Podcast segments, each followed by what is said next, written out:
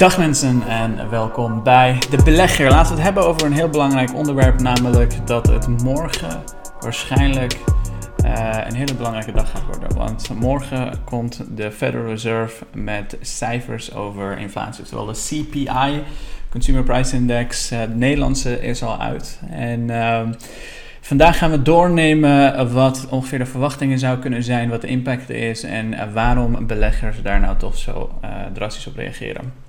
En ook mijn verwachtingen waarvan ik denk dat um, we ongeveer herstel zou moeten gaan zien. Dus ik hoop dat je mijn, uh, van mijn analyse gaat uh, genieten. Laat me weten wat je vindt uh, ervan in de comments. En ik ben benieuwd wat jij zelf er ook van vindt. Maar laten we eerst even stilstaan bij wat CPI is. Want um, ik heb het hier al vaak over gehad, maar... Um, ik denk dat het voor heel veel mensen ook nog niet duidelijk is. Wat de Consumer Price Index is, is eigenlijk een manier om een benchmark te creëren waar tegenover je van alles en nog wat kan uh, vergelijken. Bijvoorbeeld als je weet dat, uh, laten we zeggen, vlees met 20% is gestegen. Uh, als je dat niet kan vergelijken tegenover brood of tegenover um, auto's en, enzovoorts, dan weet je eigenlijk helemaal niks. Want als je alleen weet dat vlees 20% is gestegen, dan weet je eigenlijk helemaal niks. Dus wat CPI doet, is die neemt ongeveer 200 verschillende soorten producten die uh, veel in een huishouden wordt gebruikt. En daar maakt hij een index van, zodat we een beeld krijgen bij hoe gemiddeld al die verschillende producten stijgen. En dan kun je dus ook vergelijken met specifieke producten. Um, hier zie je een voorbeeld. Er is een uh, hele lijst, het is 107 pagina's. Zie je allemaal producten staan onder verschillende categorieën. Dus onder food bijvoorbeeld cereal en bakeries, dairy, fruits and vegetables, rent of primary residence, owners equivalent rent, uh, rent of residence, uh, non-durables, non-durables less food, other goods, alcoholic beverages enzovoort. De lijst gaat 107 pagina's verder en legt alles eigenlijk uit wat er allemaal in CPI daadwerkelijk zit. En CPI is dus de grote boosdoener. Als je in het nieuws inflatie hoort, inflatiecijfers, dat soort zaken, dan hebben, heeft men het over CPI. En CPI wordt dus ook continu uitgebracht Um, over de loop van tijd heen uh, in Nederland door de CBS en in uh, de VS uh, door de Bureau Labor of Statistics. En um, wat er dan gebeurt is, een journalist of een content creator, zoals bijvoorbeeld ik, die gaat dan kijken naar verschillende rapportages over hoe die prijzen daadwerkelijk zijn gestegen. Dus hoeveel is vlees gestegen, hoeveel is... Als je ziet bijvoorbeeld dat de prijs van kalkoen 20% is gestegen of gas enzovoorts, dan komt, dat betekent dan dus vaak dat er cijfers naar buiten zijn gebracht van de uh, Bureau of Labor Statistics of eh, CBS. Dus morgen, uh, vanaf morgen zul je waarschijnlijk ook heel veel nieuws zien wat de verschillende inflatiecijfers voor allerlei verschillende producten zijn geweest. En natuurlijk, de media die zal ervoor zorgen, die zullen ervoor zorgen dat de allergigantische stijgingen natuurlijk worden uitgelicht. Dat trekt aandacht, men wil dat, dat is hoe de media werkt. Heel simpel.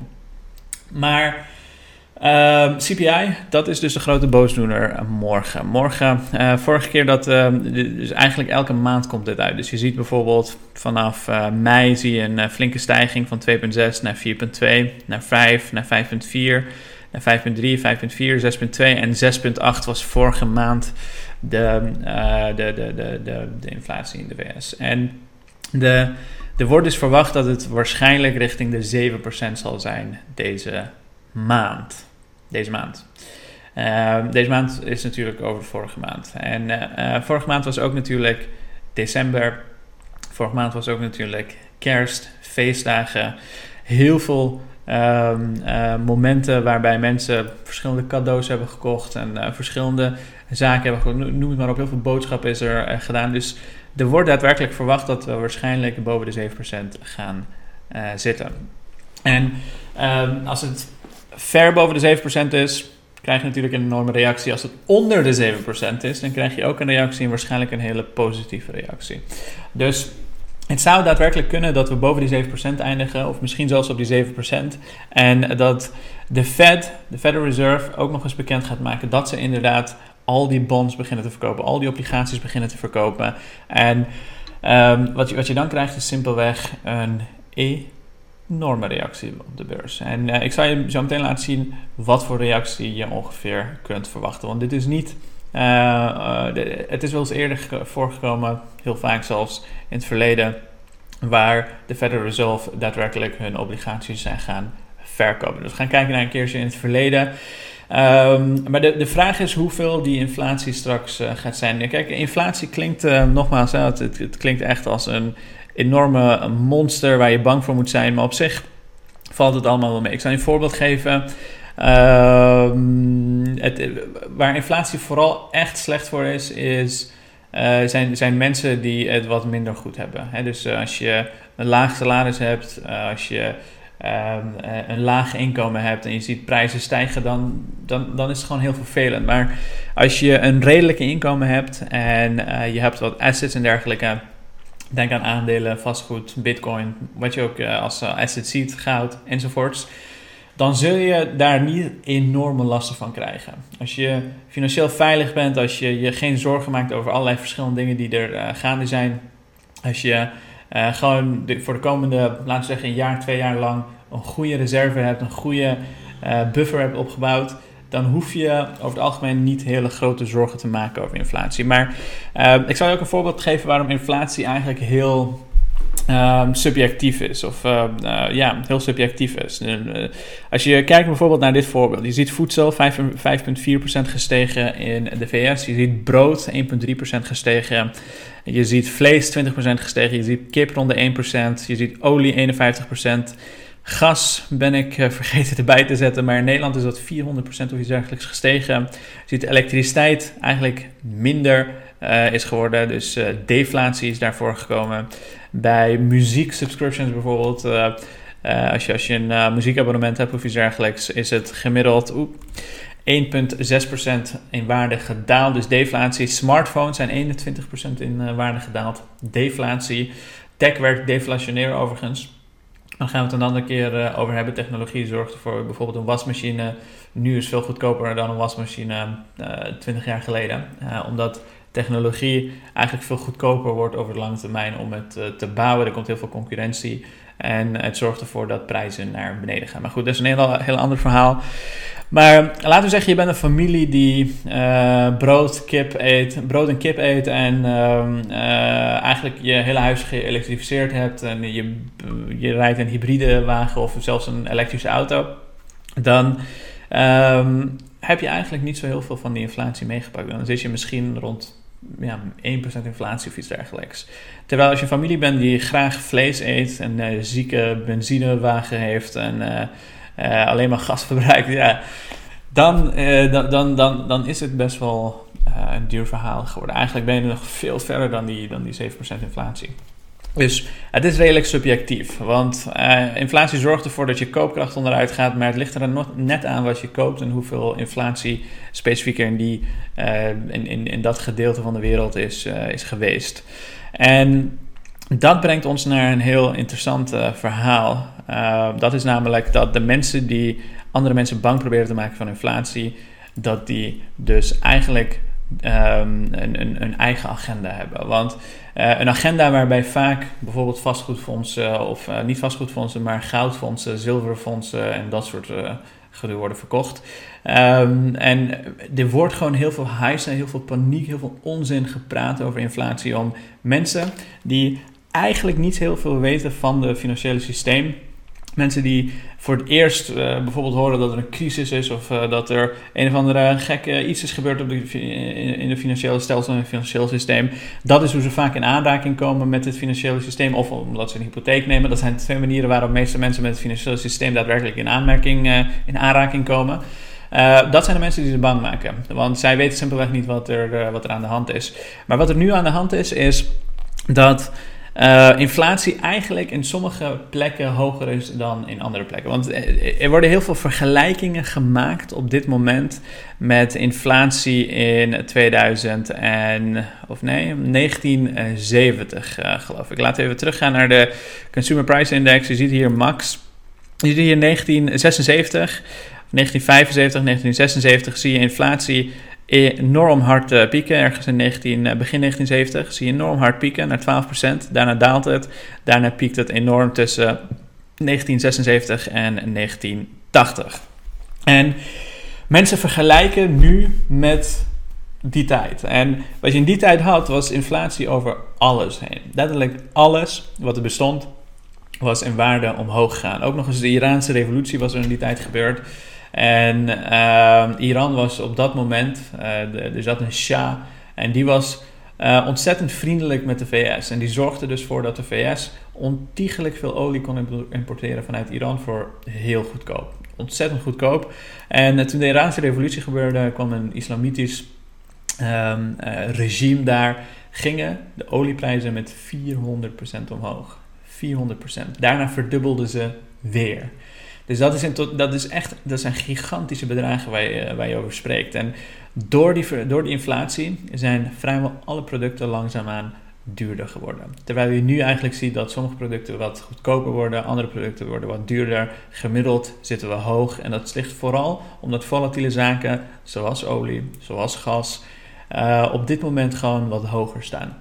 En de situatie is totaal niet te vergelijken met de situatie in die tijd. Degene die dat doet, die is of gek, of gestoord, of die heeft een dubbele agenda. Maar goed, Um, laten we verder gaan naar uh, zoiets als de rentestanden. Ik heb eigenlijk nergens de rentestanden in die tijd kunnen vinden, maar ik heb wel een aantal artikelen gevonden waarbij heel duidelijk wordt uitgelegd dat in die tijd toen inflatie hoog was, rentestanden laag waren. En wat je idealiter wilt in hoge inflationaire tijden is dat rente eigenlijk net zo hoog is als dat de inflatie is. Want dat is het moment waarin, wanneer je beleggers compenseert voor de verloren uh, kapitaal wat ze eigenlijk kwijtraken. En op dit moment prijst de markt dus in dat inflatie eigenlijk rond 1,76% zit. En ik zou me daar ergens ook wel op kunnen uh, vastbijten, want ik denk dat de gemiddelde familie van de rijkere personen, de, de, de mensen met meer vermogen, die zullen waarschijnlijk niet enorm veel last hebben van inflatie. Dus die hun koopkracht zal waarschijnlijk niet op dezelfde manier lager gaan dan in een armer gezin, om je een voorbeeld te geven. Want um, als je een armer gezin bent, en uh, nogmaals, ik heb in armoede gezeten, dan zit je in een heel oud huis met um, gas als je belangrijkste energiebron. Uh, je, een, een, een, elektrische auto is te duur, want op dit moment zijn die auto's gewoon simpelweg uh, te duur voor, voor de, de, de, de gewone man, laten we zeggen. Tenzij je een goede, goede inkomen hebt. Natuurlijk is dat langzaamaan aan het uh, veranderen, maar op dit moment is dat uh, simpelweg wel zo. Dus uh, en als je olie en gas, als je daarvan afhankelijk bent op dit moment, zijn je prijzen gigantisch gestegen. Als je wat meer geld hebt, je hebt zonnepanelen op het dak, je hebt een heel mooi huis die volledig geëlektrificeerd is en je hebt een Tesla onder de deur hangen, dan heb je waarschijnlijk niet heel veel meegekregen van al die inflatie-highs en dergelijke. Maar goed, um, laten we zien waar het uiteindelijk uh, uh, gaat. Laten we zien wat er morgen gaat gebeuren. Ik zal je mijn mening geven over wat er ongeveer zou kunnen worden verwacht. Want laten we kijken even nogmaals naar die Consumer Price Index. Die Consumer Price Index eh, was voordat COVID gebeurde, zag je hem ergens tussen de 2 en de anderhalf een beetje slingeren, slingeren om ja, daartussen een beetje, slingeren. Um, tijdens COVID kregen we zelfs eh, bijna deflatie, bijna 0,1% inflatie. Daarna zie je hem flink stijgen. Dit zijn jaar over jaar cijfers. Dus een vergelijking met vorig jaar, hoeveel inflatie is er geweest. En wat je ziet is dat sinds mei ja, sinds, uh, sinds mei ongeveer zie je een vergelijking met vorig jaar. Een vergelijking met vorig jaar betekent dat als je van dit laagtepunt afkomt en dan begint opeens enorme, dan begin je opeens enorme cijfers te zien. Dus ik denk dat je richting mei van 2022 uh, ehm, of richting april misschien zelfs, als je dan pas, ja, de, de cijfers van april worden in mei bekendgemaakt, dus richting mei. Dat je dan pas begint te zien dat, je, de, dat inflatie een beetje af gaat zwakken. Want tegenover vorig jaar zal het niet gigantisch hoog zijn. Maar mocht dat wel zo zijn, mocht het wel gigantisch hoog zijn, mochten we iets over het hoofd hebben gezien, dan uh, kan het natuurlijk gigantische problemen betekenen voor de beurs en voor beleggers. En morgen wordt het dus duidelijker welke richting we opgaan. En daarom kan Bitcoin, kan aandelen, allemaal verschillende assets kunnen dus daadwerkelijk zakken. Um, of crashen, hoe je het ook wil noemen. Ik bedoel, 40% drop in Bitcoin is toch een crash, uh, wat mij betreft, een bear market. Um, en geloof het of niet, Bitcoin is eigenlijk hetzelfde aan het uh, reageren als uh, vrijwel alle snelgroeiende en, en, speculatieve aandelen zelfs. Snelgroeiende aandelen zijn niet hetzelfde dan speculatieve aandelen, maar uh, het, het, handelt wel ongeveer op dezelfde manier als high growth tech. Een van de grote boosdoeners, en wat ook belangrijk gaat worden de komende tijd, wat de Fed gaat doen, is natuurlijk dat de obligaties worden verkocht. Dat is ook uit de notulen van de Fed gekomen. Obligaties worden waarschijnlijk verkocht. Dat is niet heel erg vaak uh, voorgekomen, zoals je kunt zien. Uh, je ziet hier bijvoorbeeld in 2018 zie je de Fed de obligaties, uh, obligaties verkopen, dus de, de, de, de, de balance sheet verkleinen, zoals ze dat noemen. je ziet hier uh, van 4, ja, 4 miljard of uh, eh, 4 trillion zou je moeten zeggen, want het is een million dollars, uh, naar 3,7 ongeveer. Van 4,4 naar 3,7. En wat is er daadwerkelijk in die tijd gebeurd? Als we kijken naar de markt, laten we zeggen, we kijken naar de Nasdaq. De Nasdaq is van 7,5k naar 5,8 gegaan. Dus best wel een flinke correctie. Ongeveer 20% over een periode van een half jaar, bijna 9 maanden heen. Dus dat is best wel, uh, best wel suggestief. het, eh, als de Fed hun balance sheet gaat verkleinen, dan kun je dus ook daadwerkelijk een redelijke correctie verwachten. Um, nu betekent niet dat wat er toen gebeurde, dus nu ook gebeurt. Uh, in 2015 is het ook wel eens voorgekomen. Dan, toen, toen viel het allemaal wel mee. Uh, maar je ziet ook daarna, de beurs herstelt zich weer. Um, en, en, en, en, en het gaat weer, het feest gaat weer in principe verder. Um, en ja, tijdens COVID is de Fed natuurlijk helemaal losgegaan. Het is, het is ongelooflijk, maar ze zijn gewoon helemaal losgegaan met het kopen van uh, obligaties en dergelijke. Van uh, eh, 4 miljard naar 8,7. dus dat is best flink.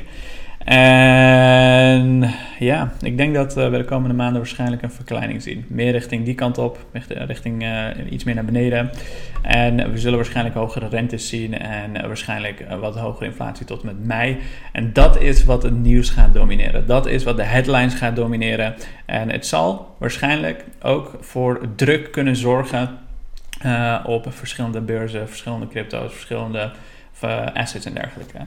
En zoals altijd, dus puur mijn mening, puur gespeculeer. Ik kijk naar verschillende zaken en geef je een beeld bij mijn visie en wat ik denk dat er op de beurzen aan de hand is. Neem het niet als financieel advies, want ik weet natuurlijk ook niet wat er gaat gebeuren. Warren Buffett weet het niet, de AFM weet het niet, het nieuws weet het niet, die favoriete influencer weet het niet. Niemand weet wat er gaat gebeuren. Maar we gaan het in gaten houden en ik ben benieuwd wat er dus ook daadwerkelijk gaat gebeuren. Dank voor het kijken vandaag en ik wens je een hele fijne dag.